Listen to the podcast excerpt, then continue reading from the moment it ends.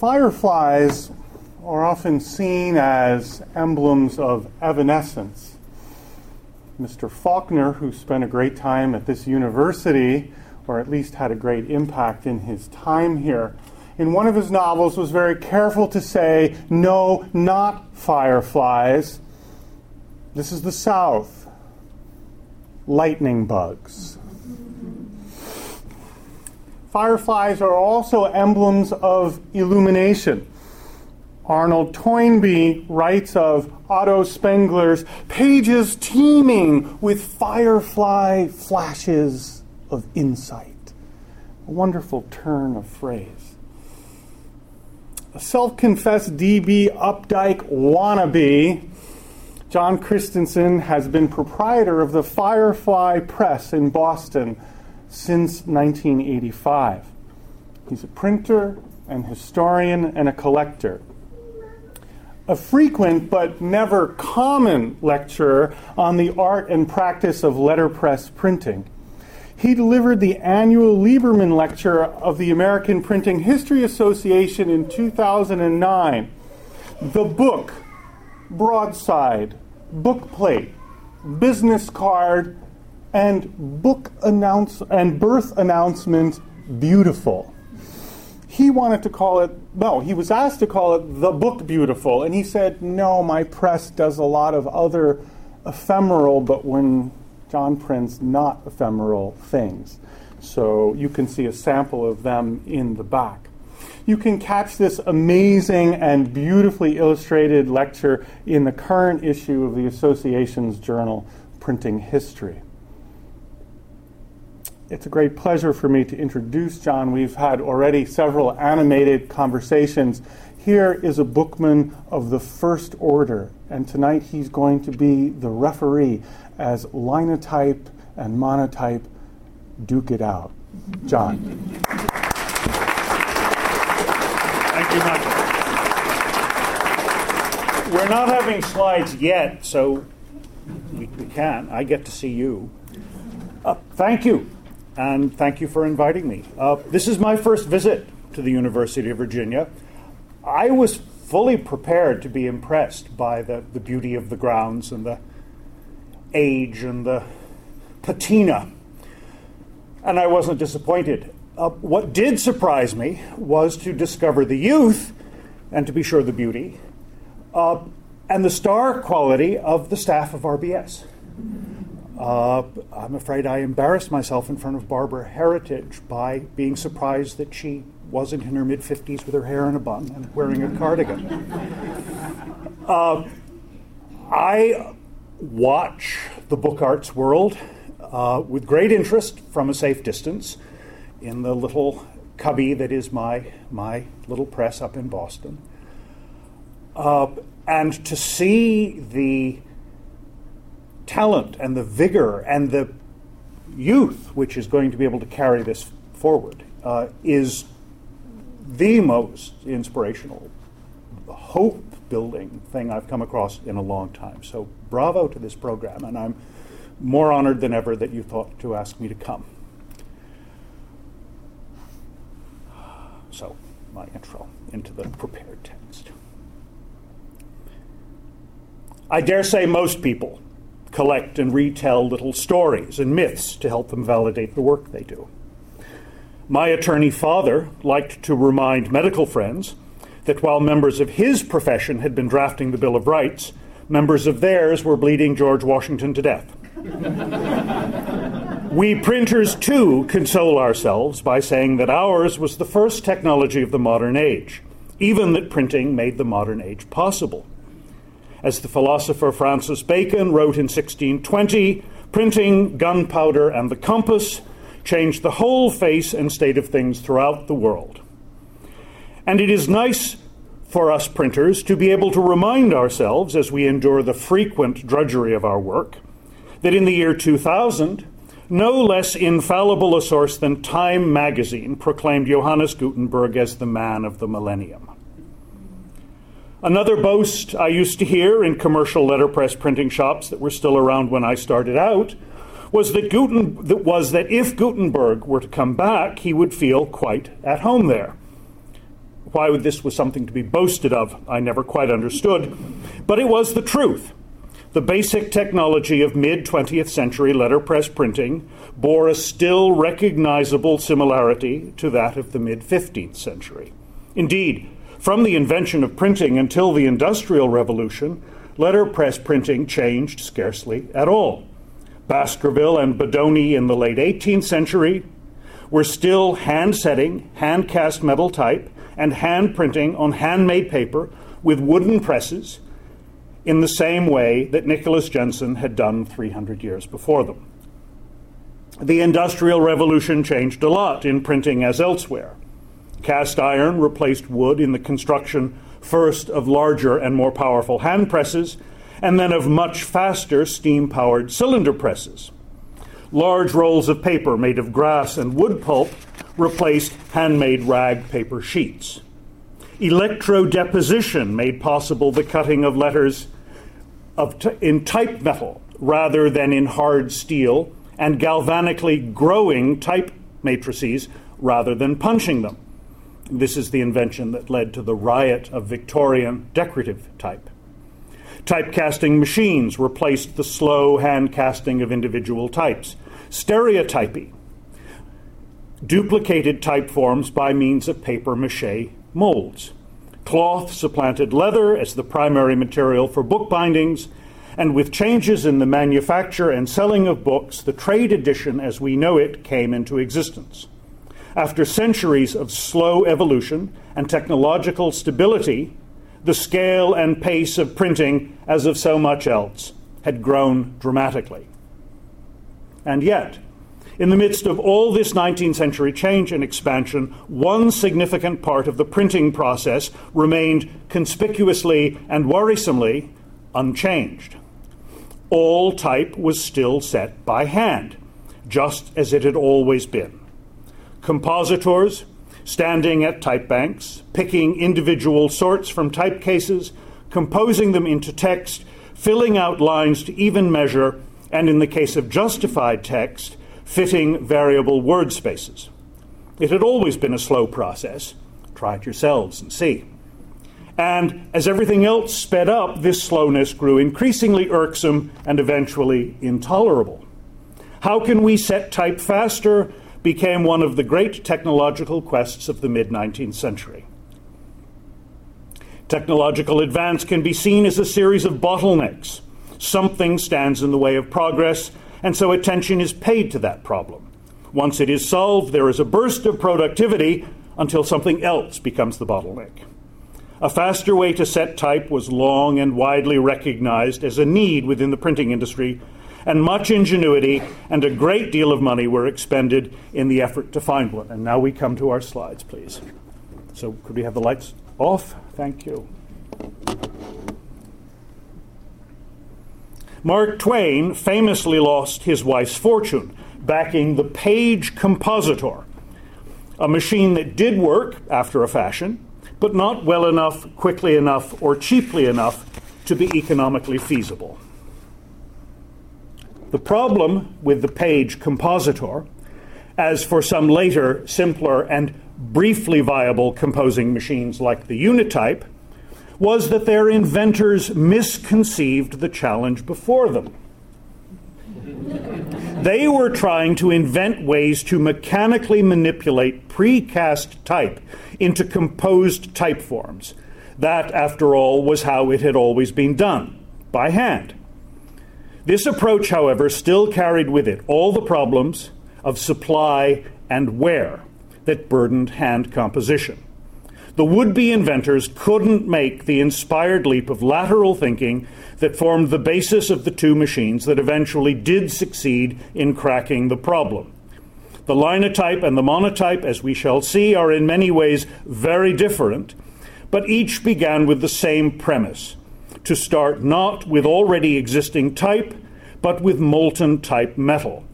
The mechanical casting as well as composing of type was not only faster than setting by hand, but it meant never running out of sorts, than which little is more aggravating, as you will know if you have ever set type by hand, always having a fresh supply, and remelting, not distributing the type, once it is used. The successful invention of hot metal composing machines around the turn of the twentieth century was a revelation and a godsend to the printing industry, and it changed printing as nothing else had since the invention of movable type. It was the greatest single leap forward in productivity, productivity to that date. The Linotype and the Monotype also were also to mark the pinnacle, the finest achievements of the age of purely mechanical engineering. Thomas Edison, who had nothing to do with either machine, called the Linotype the eighth wonder of the modern world, and he was right. The early history of Linotype and Monotype is fascinating.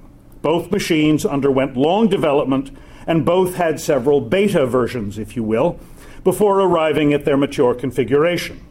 The story of the industrial empires that were required to develop, manufacture, and sell the machines is also instructive, if less edifying. When R B S offers a full course on the Linotype and Monotype, those stories will be worth exploring more fully. Suffice it for now to say that in eighteen eighty-six, the first commercial Linotype machine developed by Ottmar Mergenthaler was installed in the office of the New York Tribune. Now, when you walk into room one one six at Alderman, turn to the left, look up, and there on the shelf is a bound volume of New York Tribune, July to December, eighteen eighty-six. Why do you suppose that is there? The following year, the first patent for what would become the Monotype was granted to Tolbert Lanston. The Linotype had incorporated most of its enduring features by about eighteen ninety-eight. Monotype was launched commercially in nineteen hundred, but in nineteen twelve, the company recalled its early machines and reintroduced an improved version that was the basis for all later developments. And it happens historically that although the machines were clearly invented, respectively, by Ottmar Mergenthaler and Tolbert Lanston, neither of those men was fully responsible for their machine's final mature configuration. They both died or were out of it Uh, before the machines fully developed. Here they are as they appeared in their state-of-the-art glory. A Linotype machine and the Monotype keyboard and caster. And here, about a hundred years later, they still are in my printing shop in Boston. I call this view the parade of the dinosaurs. It almost always stops first-time visitors in their tracks. People above a certain age, about fifty, are surprised and usually pleased to see these machines still in operation. People below a certain age, about thirty, are astounded and sometimes nonplussed that such machines ever existed. It is necessary, necessary now for me to try to explain to you something of how the Linotype and the Monotype work, not just so that you too will be astounded by them or be impressed by my knowledge of them, but because the mechanisms of each machine impose their own constraints on composition and on letter forms. To understand twentieth century printing, it is important to understand the Linotype and the Monotype. So let's begin with the Linotype. It was the earlier invention. It was commercially the more successful one. And though you'll find it hard to believe at first, it was the simpler of the two. You may, if you like, think of Linotype and Monotype as being the Microsoft and the Macintosh of their day. One dominated the market, but the other was more accomplished. Bill Gates could have learned all he needed to know about driving competitors into bankruptcy from the Linotype company, and no device was ever more aptly described as insanely great than the Monotype composition caster. In hand composition, individual types are assembled into lines. In line casting machines, what are assembled instead are individual matrices. This can be done by hand, as with the Ludlow system of display type, or by means, or as with the Linotype, by means of a keyboard. Here is the keyboard of our Linotype, not, you may notice, the conventional QWERTY typewriter keyboard. By means of this keyboard, matrices, the software of the Linotype, are released from the magazine in which they are stored. Our Model thirty-one Linotype, dating from nineteen forty-four, carries four magazines at a time. You see them stacked. You crank the one you want into position. The matrices drop through this maze of chutes and belts and line up in what is called the assembler. Here you can read what has been composed on the index face of the assembled matrices. You will appreciate that every time a key is struck in the composition of a line, another matrix has to drop. There must therefore be many matrices of each letter, enough to compose not one but two lines, as in operation a second line is already being keyed while the first one is still being cast. A font of Linotype matrices comprises several hundred individual mats. Here is a font in a storage case. Each magazine, here is a magazine about to be installed, contains the mats of a single type size of a single type face. There are ninety keys on a Linotype keyboard, ninety channels in the magazine. This is not enough to provide for the five different alphabets, Roman uppercase, Roman lowercase, italic uppercase, italic lowercase, small caps, as well as points, figures, and spaces that make up the complement of a traditional typeface. This problem was solved neatly, but not without consequences, by punching not one, but two characters into the operating face of each matrix. This is called a duplex matrix. In most matrices, these two characters are the Roman and the italic, or the light and the bold version of the same letter. The alignment of a matrix in the assembler determines whether the Roman or the italic character will be cast. So if this line were to have been cast in this position, the Rare Book School at would be cast in Roman and the University of Virginia in italic. Any character can be in either position. The maximum line length of most Linotype machines is thirty picas, or five inches. The largest size in which most Linotype can cast duplex matrices is fourteen points, or large text size. Linotype developed models capable of longer lines and larger sizes, but the most common Linotypes excuse me, remain fourteen-point, thirty pica machines.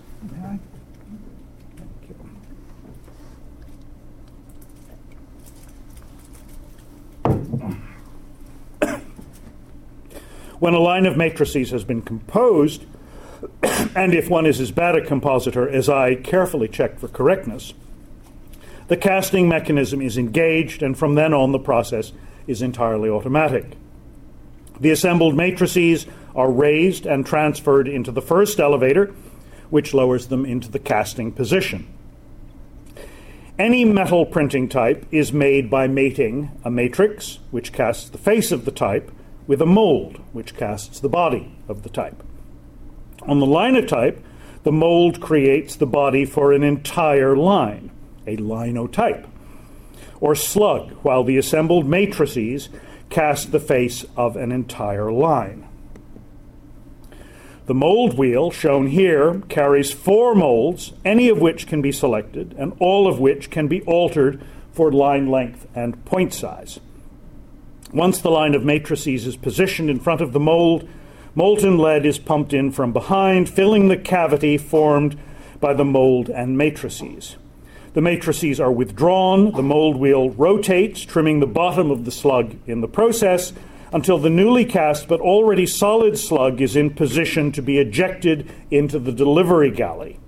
Meanwhile, the matrices are lifted by the first elevator, transferred to a second elevator, and raised up to the top of the machine, the roof as it's called.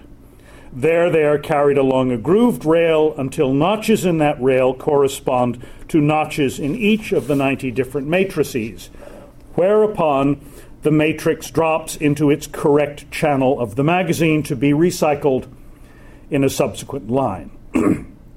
By a system of movable vice jaws, the Linotype can set text that is flush left, flush right, or centered on the slug.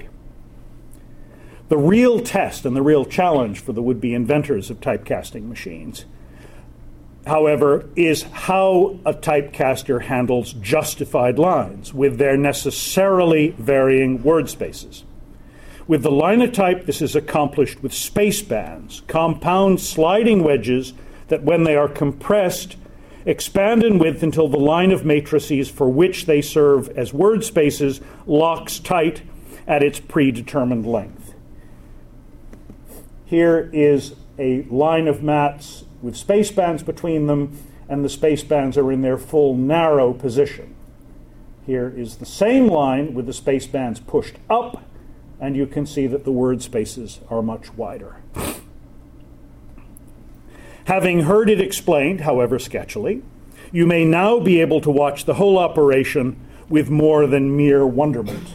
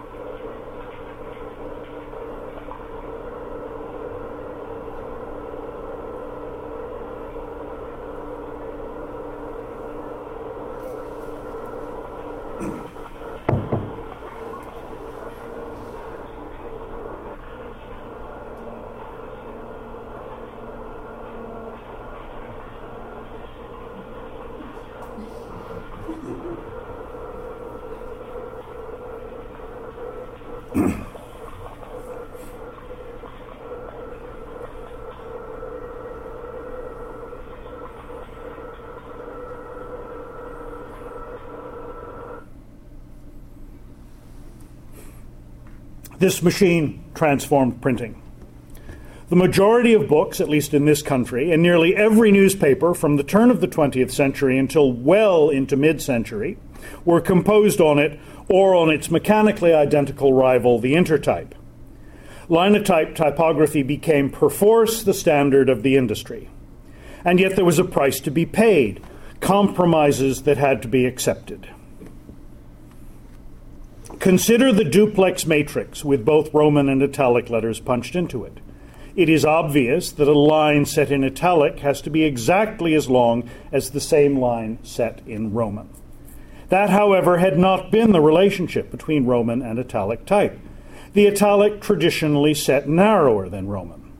Consider also how traditional foundry type, especially in the italic, allowed for kerning, the extending of the face of a letter beyond the edge of its type body so that it could flow above or below the adjacent letters. These were not mere flourishes. They improved the evenness of letter spacing and thereby the legibility of type. And they had to be sacrificed to the mechanism of the Linotype. For all its intricacy, the Linotype is not so much complex as complicated. Its operation is a sequence of fairly simple mechanical actions. I don't say that it was invented Rube Goldberg fashion, but it can be thought of that way. Okay, we've lined up the mats. Now what do we do? Okay, we've gotten the mats to the mold. Now what do we do?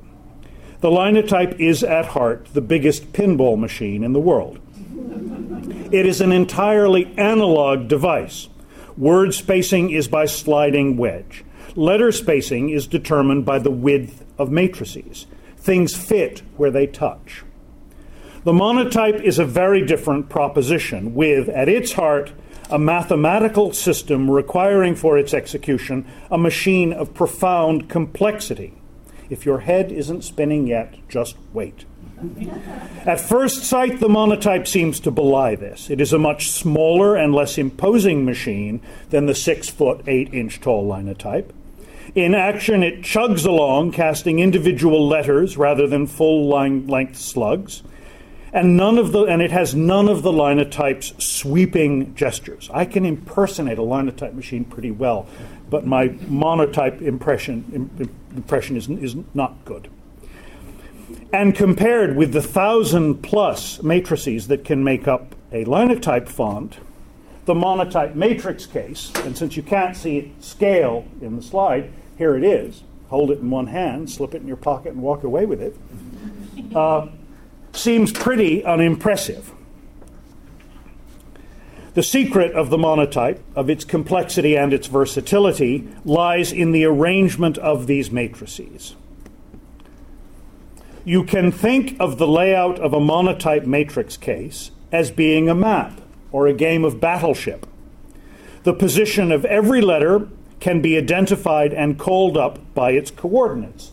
Left to right, as you see along the top there, A to O. Top to bottom, as you can see on the right side, one to fifteen, for a total of two hundred twenty-five possible characters, more than Linotype's one hundred eighty. In each horizontal row of the matrix case, every character has the same width, and these widths increase from the top of the matrix case to the bottom. Characters like the period are at the top, the narrowest row, and characters like the cap W are at the bottom, the widest row.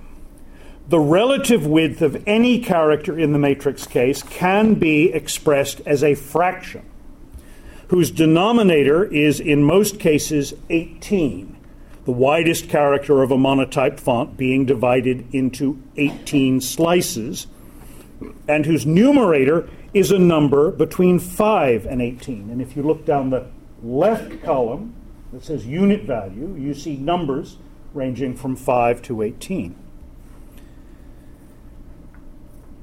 Each of the slices is called a unit, and the full eighteen units are called an M, as are the quads of handset type. Whatever the size or style of type in a Monotype matrix case, therefore, the relative width of every character can be known. The relative width can be known. Any character in a six-unit row of matrices will be one-third as wide, one-third the width of an eighteen-unit character. Any character in a nine-unit row, as figures, for instance, almost always are, will be half as wide. To this system of relative widths, M's and units, is assigned to each size of every typeface a specific dimension expressed in points and graded in quarter-point increments, which is the type's set width. The eighteen-unit M of a typeface is equal to that set width. Sometimes the horizontal set width of a typeface is equal to its vertical point size. The set width of twelve-point Caslon, for instance, is twelve. And in those cases, the M is a true quad, twelve points square. But the set width need not be equal to a type's point size. In an expanded typeface, the set width may be wider than the point size, while in a condensed type, it may be narrower. The set width of twelve-point Bembo, a noticeably narrow typeface, is only ten and one quarter points. Every character and every space, a fraction of that under square M, is therefore proportionately narrow. And if you've ever experienced and complained of, hey, these quads aren't square, it's because they were quads cast for a Monotype face whose set width was other than its point size. Not the machine's fault. Monotype composition, unlike Linotype, is a two-stage operation. Rather than keying a line and then immediately casting it, as on the Linotype, the Monotype compositor composes on a separate keyboard machine that generates a punched paper tape. That, working like a player piano roll, controls the casting machine. The keyboard machine not only punches into the tape the map coordinates of each letter to be cast, but because the width of each character is exactly known, the keyboard mechanism keeps track of the length of the line as it is being composed, knows how much space is left in the line, and can tell the operator how much to fill out the remainder of an unjustified line or how wide to make the word spaces of a justified line. All this information is encoded in the tape, which is read by the caster that casts in sequence the individual letters and spaces of composed text in lines of identical length. Identical length. Well, identical if the keyboard is properly set up and if the caster is properly calibrated. Both big ifs. The keyboard calculates not in picas but in ems, relative, not specific measures. So desired line length must be translated from picas into ems. The first of many charts and tables must be consulted. This sheet tells us that to compose, say, a twenty-five pica long line of ten and one quarter point set twelve point Bembo, the keyboard must be set to a measure of twenty-nine ems and five units. Because the arrangement of letters in a Bembo matrix case is unique to that typeface, the correct key bars, which translate the strokes of a key into the right matrix case coordinates, must be installed. Because the progression of unit values is also unique to Bembo, the correct stop bar, which assigns to each row of matrices its correct number of units, must also be fitted. And finally, if justified text is to be composed, a justification scale for the set width of that type must be consulted so that as the end of the line approaches, the keyboard operator will know how many increments of five ten thousandths of an inch must be added to each word space in order to make the line come out to the right length. The information in the keyboard tape is not electronic. Unit measures are computed by gear teeth rather than binary ones and zeros, but the output of the keyboard is still digital. The caster that is controlled by the keyboard tape, however, produces output, I'm using computer terms, listen to me, produces output in the form of individually cast letters and spaces. In order for the analog input of output of the caster to match the digital input from the keyboard, the casting machine must be calibrated so that the actual dimensions of the type match the theoretical dimensions of the tape. Accuracy to four significant decimal places, a ten thousandth of an inch, is required. Yet more charts and tables must be referred to, and a monotype caster man becomes very handy with a micrometer. And now you can all see how this works in action. Installing the key bars.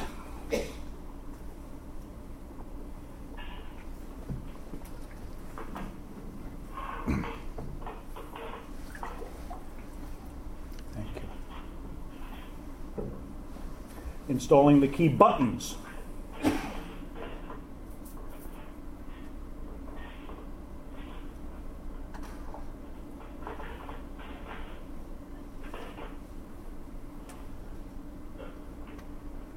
Installing the stop bar.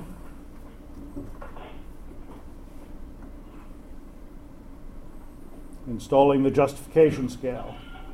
All of which have to be right for the face being composed.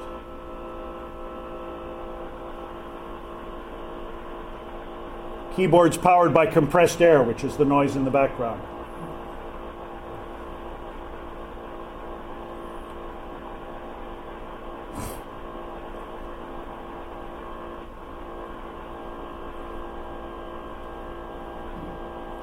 Justifying the spaces.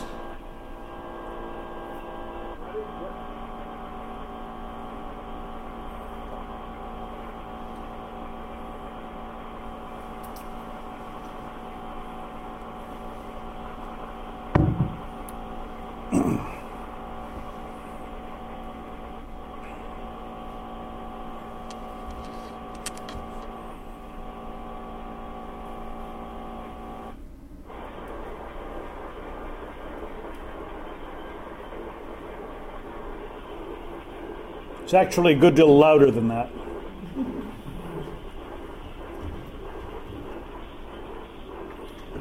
Caster is reading the tape.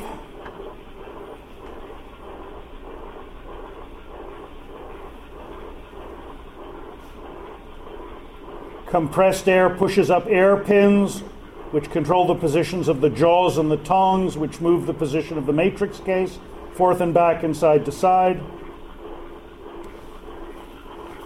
pump, pumping the molten metal. Every stroke is one letter, marches out of the delivery channel into the galley. There's the pot of molten metal, about seven hundred degrees.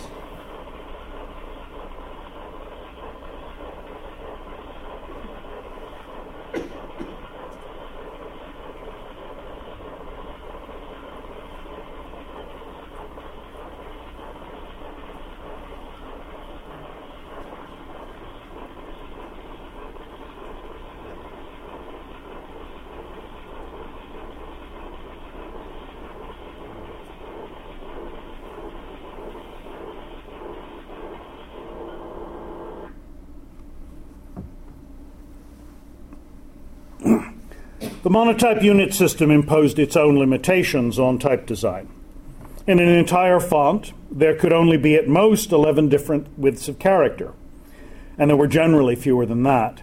And all these widths were in a preordained relationship to one another. If you look closely at some monotype faces, knowing the originals from which they are modeled, you can occasionally notice a character that looks a little wider or narrower than it should. In practice, however, these distortions are, are less obvious or disconcerting than linotypes. Italic characters, which can be placed on unit rows different from the Roman, can set narrower, and kerning is perfectly feasible, as you can see here in these lines of Centaur Roman and its companion Arrighi Italic, cast from the same matrix case. Notice the extreme difference in line length between the Roman and the italic. Uh, and look at how the italic F in of flaunts its kerns.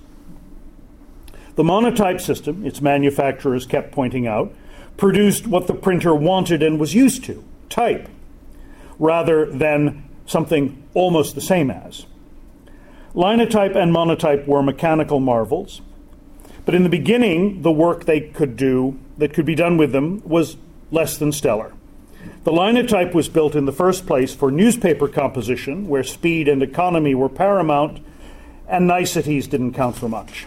And although monotype boasted right from the start that its machine was free of linotype's hampering limitations, it too began by doing mostly utilitarian composition. The first large order for monotype machines, which helped secure the company financially, came from the U S government printing office, not a place much noted for its typographic flair. And one of monotype's specialties always remained the composing of tabular and mathematical matter. It should not surprise us that the early typeface offerings of the linotype and monotype were pedestrian.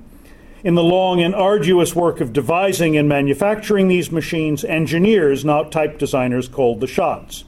Similar phenomena occurred in the early days of photo and digital typesetting, when technological advance was accompanied by a backward step in typographic refinement. Not that linotype and monotype were singularly Philistine in this regard, however. Text type in general was still, at the beginning of the twentieth century, pretty ho-hum. We may think of this period as being one of revival in bookmaking, with the great private presses in England and the likes of the Merrymount Press and the Bruce Rogers Riverside editions in America, and so it was. But it took some time for the really significant lessons of this printing revival to improve everyday commercial type design. To be sure, would-be Kelmscott sham medievalism seemed to be everywhere for a while, and linotype and monotype abetted this pretentious fad by offering their own fancy, which is not to say fine, typefaces. Here is Benedictine, a uh, linotype face from, I think, uh, nineteen fifteen. And Renner, uh, a monotype face of the same period. This is a copy of a face that was first uh, developed by Theodore Laudovini for his press and his uh, grand, if somewhat ponderous, books for the Grolier Club. The real typographic revival, however, the one from which we still benefit, got seriously underway following the First World War. And in that revival, both linotype and monotype participated fully. The printing industry, having been awakened to its own history by the private press revivalists, began rediscovering and reissuing the typefaces of earlier eras. Modified and regularized to make them suitable for contemporary work, though sometimes denaturing them almost beyond recognition, but creating a far greater range and variety of type than had ever before been available to printers. Linotype and Monotype both realized that here was a market that could be tapped into profitably. Both companies aggressively expanded their type development programs, working sometimes in collaboration, but more often in direct competition. Both Linotype and Monotype, for instance, made licensed copies for machine composition of American type founder's Garamond type. When the companies issued typefaces that each called Baskerville, however, the two types were markedly different. Here is the Monotype Baskerville. We'll see the Linotype version later on. The stylistic demands made by a wider variety of typefaces pushed the technologies of the Linotype and Monotype further than they had originally been intended to go. Monotype had initially assumed that all typefaces could be fitted into only a few arrangements. Monotype Caslon, Bodoni, Scotch, and Cochin, for instance, all have identical mat case layouts, and a tape composed for one can be used in casting any of them. The varying proportions of different historic letter forms, however, eventually required special arrangements of character placement and unit row sequence, making necessary the multiplication of key bars and stop bars, the cast iron software of the Monotype, that equally equals in, easily equals in tonnage the mats and magazines of the Linotype. With neither machine can you get away from a lot of heavy lifting. Linotype's problems with typographic refinement were far more severe, however. No matter how handsomely they rendered the Roman of traditional typefaces, and I find, for instance, the Linotype versions of Baskerville and Janssen Roman better than their Monotype counterparts, the wide-set, non-kerning italic always looked wrong to anyone accustomed to foundry type.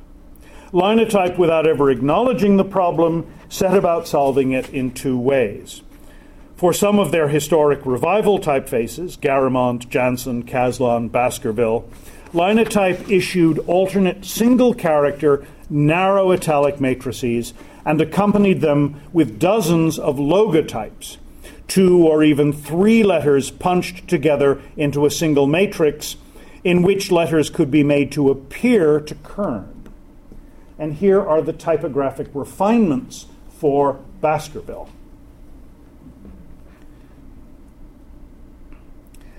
This solution was expensive and time-consuming, and not many printers took advantage of it.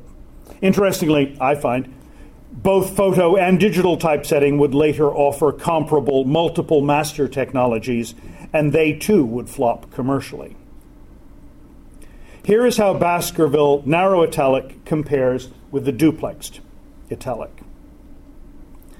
Some fine book printers, notably the Anthoensen Press of Portland, Maine, took full advantage of these Monotype refinements, however. The bibliography of that press, a showpiece, as well as a reference, is set entirely successfully in Linotype Baskerville.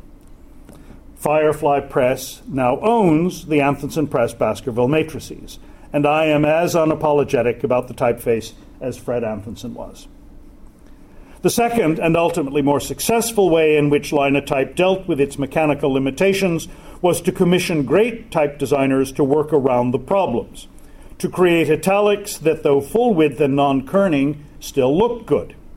This approach required new and non-traditional typefaces, but that was exactly what one of Linotype's principal designers, W A Dwiggins, was in favor of anyway. Dwiggins' Linotype faces, Electra, and Caledonia succeed not only because of their clean modernity, but because they have unexceptionable, handsome italics. What is, to my mind, one of the finest mid-twentieth century typefaces, Hermann Zapp's Palatino, was designed as a Linotype face, and it too has among its many virtues a lovely italic. The economics of printing in the early and mid-twentieth century dictated that nearly all large-scale commercial typesetting be done by machine composition. There were exceptions. The book Printing Types by D B Updike, published in nineteen twenty-two by Harvard University Press, but printed at Updike's own Merrymount Press, was entirely hand-set, as were nearly all Merrymount Press books until the nineteen thirties. But these exceptions were few. In England, the distinction of linotype composition for newspapers and monotype composition for books was more or less adhered to, but in America, books were more likely than not to be linotype set. Between nineteen thirty and his death in nineteen fifty-six, W A Dwiggins designed over three hundred books for publisher Alfred A. Knopf, setting a distinguished house style for that firm and widely influencing trade publishing. All of these books were set on the linotype, many in typefaces of Dwiggins' own design.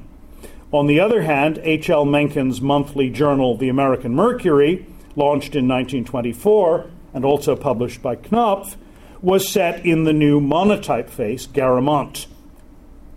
The market was wide open. This was the Roaring Twenties, after all, and neither side was backing down. Linotype and Monotype announced their intentions to compete in high-end book and advertising typography, the last bastion of the traditional type foundries, with spectacular specimen books that showed off just what their machines and typefaces could do. The Manual of Linotype Typography, issued in nineteen twenty-three with designs and commentary by William Dana Orcutt, demonstrated that linotype could be just as bombastic as any other kind of typesetting. That's not a crack at linotype, it's a crack at Orcutt. Bruce Rogers applied his incomparable virtuosity to specimen books for monotype Garamond in nineteen twenty-three, and Italian Old Style in nineteen twenty-four, both typefaces designed by Frederick Gowdy.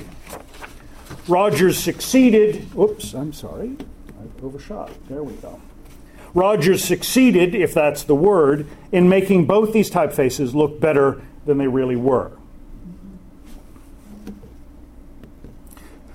Dwiggins designed and wrote what are perhaps the most delightful type specimens of all time, for his two most acclaimed linotype faces, Electra in nineteen thirty-five and Caledonia in nineteen forty. The linotype and monotype were both American inventions, and both were American companies. Linotype's headquarters and main manufacturing plant were in Brooklyn, and monotype's in Philadelphia. Both machines were used around the world. The Eastern Bloc pirated line-casting technology, but as far as I know, no one ever succeeded or even tried to copy the monotype. Linotype had affiliates in many countries. Palatino, for instance, was developed by German Linotype. In England, however, the Monotype Corporation, that began as a regional branch of the parent company, early on bought its independence from Lanston Monotype, and thereafter the two companies, dividing the world markets between them, developed in parallel but not always in tandem or in harmony.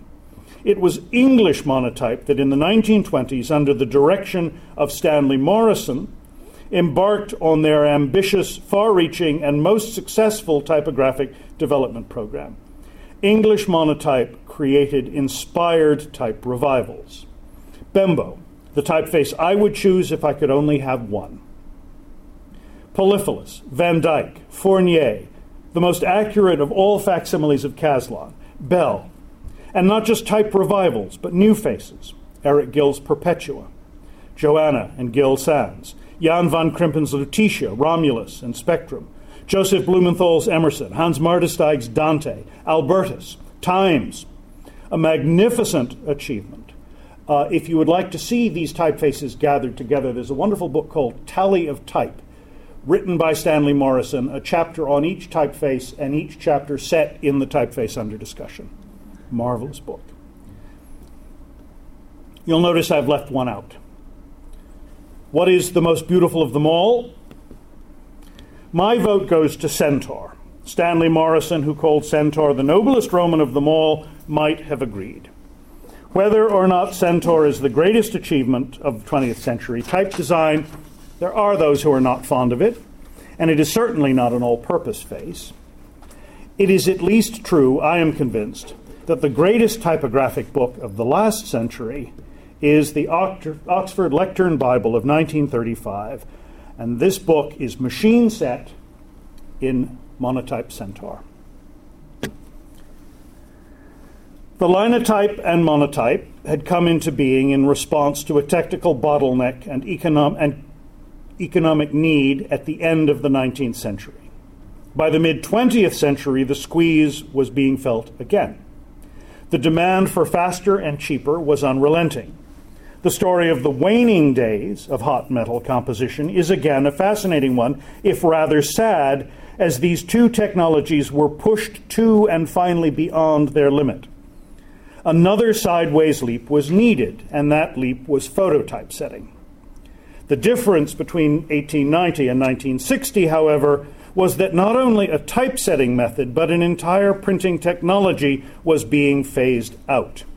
Linotype and Monotype, for all their innovations, had been a continuation of five hundred years of letterpress printing, and were seen as that by all involved.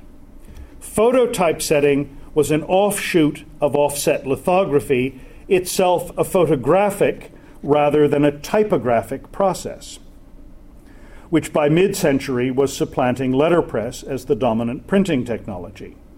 Not just the kind of typesetting came to an end with Linotype and Monotype, not even just a kind of printing. A way of thinking about printing ended as well.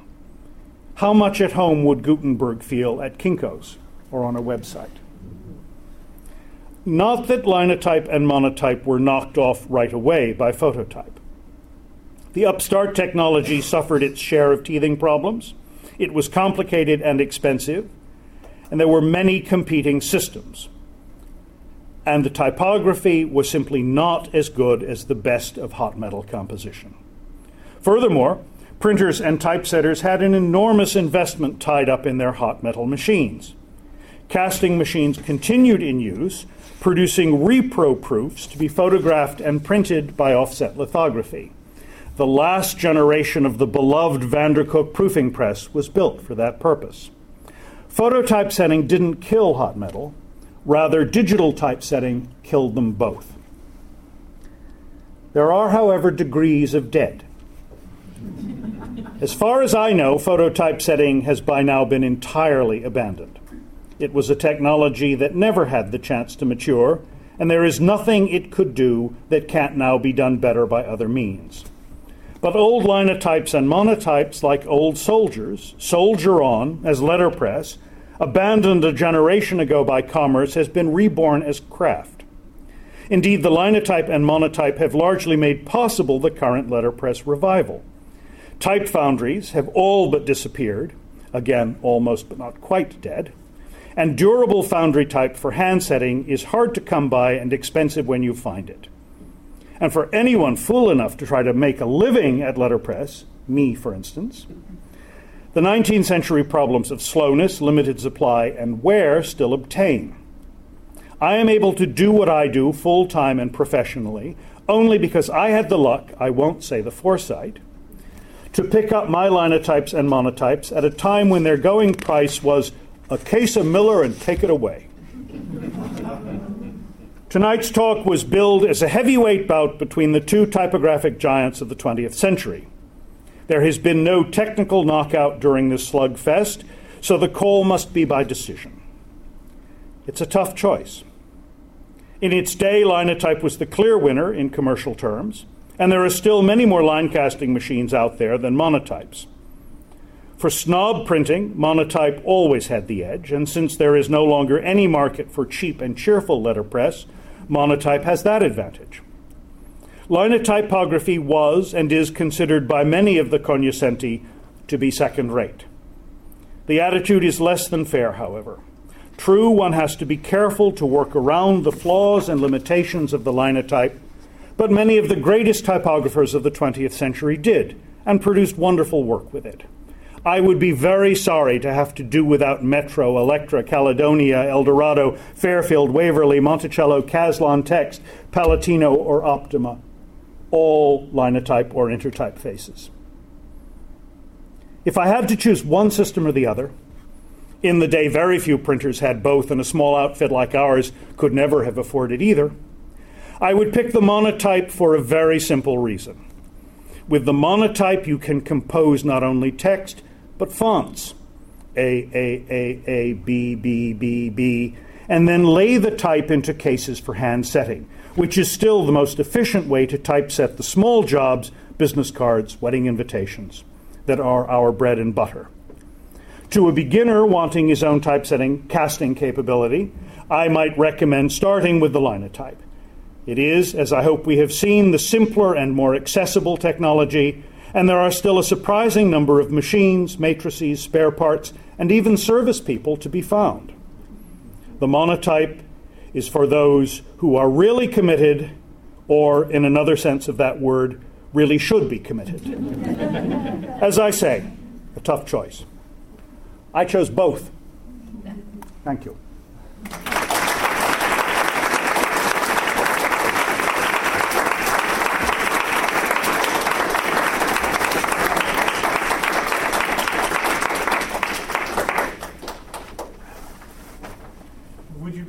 Us to entertain questions. Certainly. I try to make a few outrageous statements in every talk I give so that someone will challenge. Yes? I won't challenge, but I have a bad memory. Um, the name of the book of type in which each... A Tally of Type. A tally. tally of Type. It was first done as a Cambridge University Press Christmas book, uh, but it's been reprinted and expanded. I think the most recent edition was published by David Godine, so it's, it's not hard to find. Hello, yes? Did I understand that each machine, as you typed in what you wanted made, the machine was actually making the type? As it, it was cast, it was starting with molten, yes. Each machine has a mold in it, each machine has a matrix or matrices in it, and by very different ways, the same result is achieved, uh, composed text. You can take handset type, and Linotype set type, and Monotype set type, and put them all into the press at the same time and print them all together, as, as you'll all have a chance to see. Uh, what they produce is functionally identical. The way they do it is very different, except that they both, both Mergenthaler and Lanston had the bright idea to, hey, we start, we make it for the purpose, and and then when we're done, we don't have to distribute it. How many people run student print shops and know that their students never put the type away? Well, with the Linotype and the Monotype, you don't have to worry about that. You just throw it back in the hell box afterward and recycle it. So each machine, and, and it means that you always have the type you want. I don't have to buy type anymore, which is lucky because it's not to be had.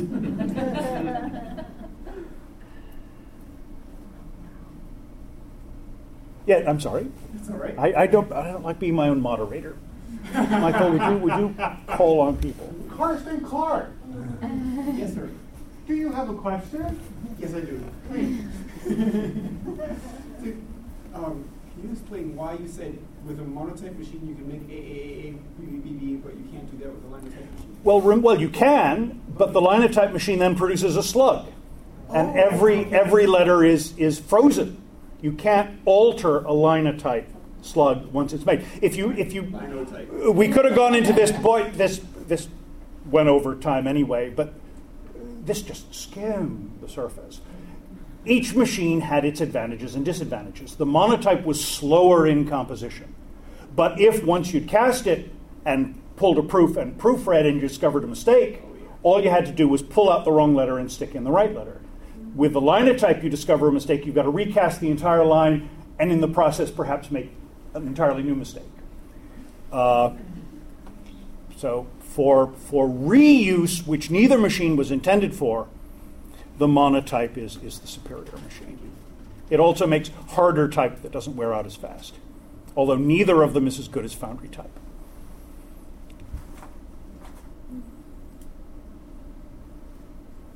So where did the deaf printers end up?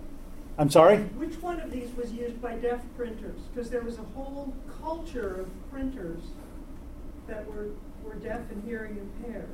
Well, certainly the monotype is cacophonous. and and I've I've lost a fair bit of my high range hearing. No, no, these were people who, who were at schools for the deaf. Yep. They were trained as yep. printers. I that I, I don't know that.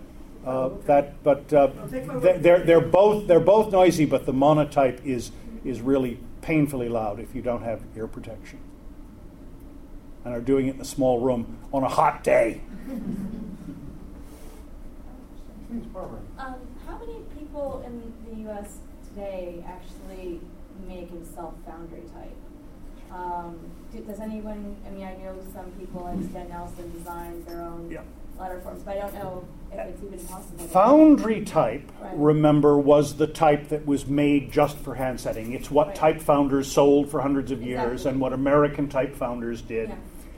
Uh, when American type founders went belly up ten, twelve years ago, uh, a number of the machines and a number of the mats were saved by, a lot of it was scrapped, but some of the good faces were saved. And uh, the Dale Guild Foundry in Howell, New Jersey, still casts true foundry type using the same Barth casting machines uh, that were used for foundry type. So you can get new foundry type. Uh, There are also some foundries, I think the Stempel foundry in, in Frankfurt still occasionally does subscription castings, but you know, you can pay forty dollars a pound for it. A typecase can easily weigh fifty pounds. At that price, it might as well not exist. So the, the monotype is, and the linotype. Mind you, once you've got the foundry type, if you take care of it, it can last a lifetime, uh, whereas the monotype will wear out sooner rather than later. But if you can recast, that's not a problem. If anybody would like to give sets of matrices to the Rare Book School, we would gladly take them. Sir, you had a question in the back. I'm going to ask if there's an environmental issue now uh, with lead. Um, not really. So if you're at that all day, you know, you're not actually inhaling molten lead? Well, what you are inhaling, and which what is not good for you, Uh, is the smoke that uh, is the oil and the dried ink that burns off. The lead is melted, but it's not smelted. It's not ionized. The linotype runs at about five hundred fifty degrees. It's the eutectic alloy, the lowest melting point alloy.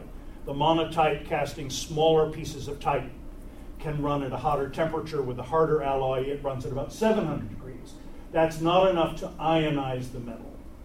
Metallic lead is pretty stable. When we think of children with birth defects as a result of lead, that's lead carbonate in paint, that's tetraethyl lead from gasoline. You don't want to eat your tomato sandwich for lunch without washing your hands first. You don't smoke your cigarette right down to the roach end. You, you take reasonable precautions, but there was not in the printing industry a particularly elevated incidence of lead poisoning, unlike, say, hat makers who really did go mad because of the mercury compounds in their felting process. Uh, what you got to be careful of, of course, is getting burned. Uh, your computers crash on you all the time, but you have not seen a crash uh, until a typecasting machine has squirted. Uh, and... Uh, I have, well, I have printer friends with flat hands, and I have casterman friends with vision and only one eye. Uh, this is all pre-idiot-proof technology. The assumption was you knew what you were doing. You got trained by the factories that made the machines. Uh, and that was not just to protect you, that was to protect the machine, which was very expensive. Uh, so, in practical terms, there is no particular problem. Um, E P A now says that any company employing over fourteen people using over ten thousand pounds of lead in any process, not just printing, has to go through an elaborate uh, uh, registration and monitoring process. I don't know any letterpress outfits in the country that employ more than fourteen people. Uh, and in fact, OSHA would get us before E P A did. Please. My question is, what is the reasonable lifetime of these machines, or do you not know yet? They were designed to last indefinitely. Uh, when they were built, they were so expensive that to be profitable, they had to be run all the time. Typesetting houses, and there was a whole industry that was developed just to do typecasting. Uh, two shifts was the norm, and three shifts was not unusual. Uh, but the machines were designed with the expectation that, hey, we've been doing it this way for five hundred years. Presumably, we're going to be doing it for the next five hundred. So the parts that wore, inevitably some things wore, were designed to be removable, removed and replaced. Segments of gears, at the, at the point of wear, at the point where stress is put on the machine, that gear segment can be unscrewed and a replacement put in. Um, As improvements were made in the machines, they were always retrofittable to the previous machines. So the expectation was they would last indefinitely.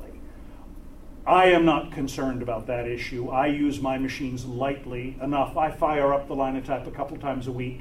I fire up the Monotype maybe two or three times a month. I don't put a lot of heavy use on my machines. And I fully expect them to last my working lifetime and probably the lifetime of the young assistant I'm training up now. They'll eventually wear out. In three hundred years' time, we'll be back to hand casting and printing on wooden presses again. But, you know, long before that, the computer you're presently using will have been landfilled. So I'm, I'm, I'm not worried. The last question. In the long run, we're all dead. How come the certain typeface is so limited um, to the either Linotype or Monotype? How come the what? Speak? The typefaces are, you either have them on lino, Linotype or well, on... Each, well, it's not always the case. Uh, everybody did a Caslon. Uh, everybody did a Baskerville. Everybody did a Garamond. But each company had its own in-house designers. So there were lots of... Ori- I'm sorry? That's co- copyright issues. Uh, well, and sometimes things were pirated. Yes, there was some piracy. Intertype, faked, Monotypes, Kennerly. Uh, the last face that American Monotype developed, why they did it, was an imitation of Zopp's Melior. Uh, but it was a lot of work to introduce a new metal typeface. It wasn't just scan it and digitize it, boom, out it goes. You had to engrave punches. You had to... It, it, it, The fonts were very expensive. You could spend thousands of dollars for the matrices of one family of typefaces.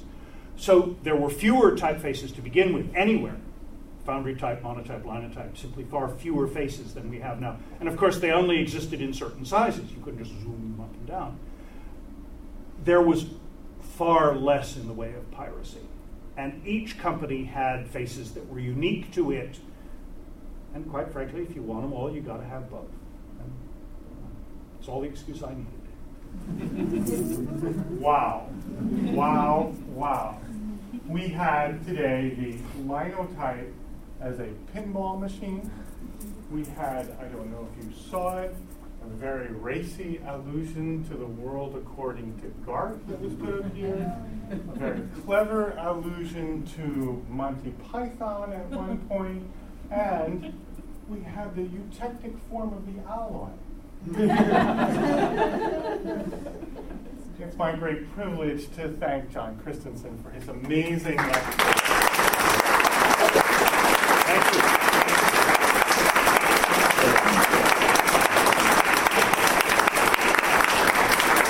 We have started that went out very wisely and very well. We have a card from the Rare Book School staff to say thank you, and we'd like to present you with a poster of your talk to say thanks. Thank you very much indeed. I feel certain that John would be more than pleased to continue the discussion in Alderman one oh nine, where there will be wine and cheese and other delectables in order for us to continue our, our converse. And there are some wonderful samples here. Keepsakes from Keepsakes. John. Keepsakes of the lecture. Before the cheese. And do, do not leave the room without looking at the back tables. Thank you very much indeed.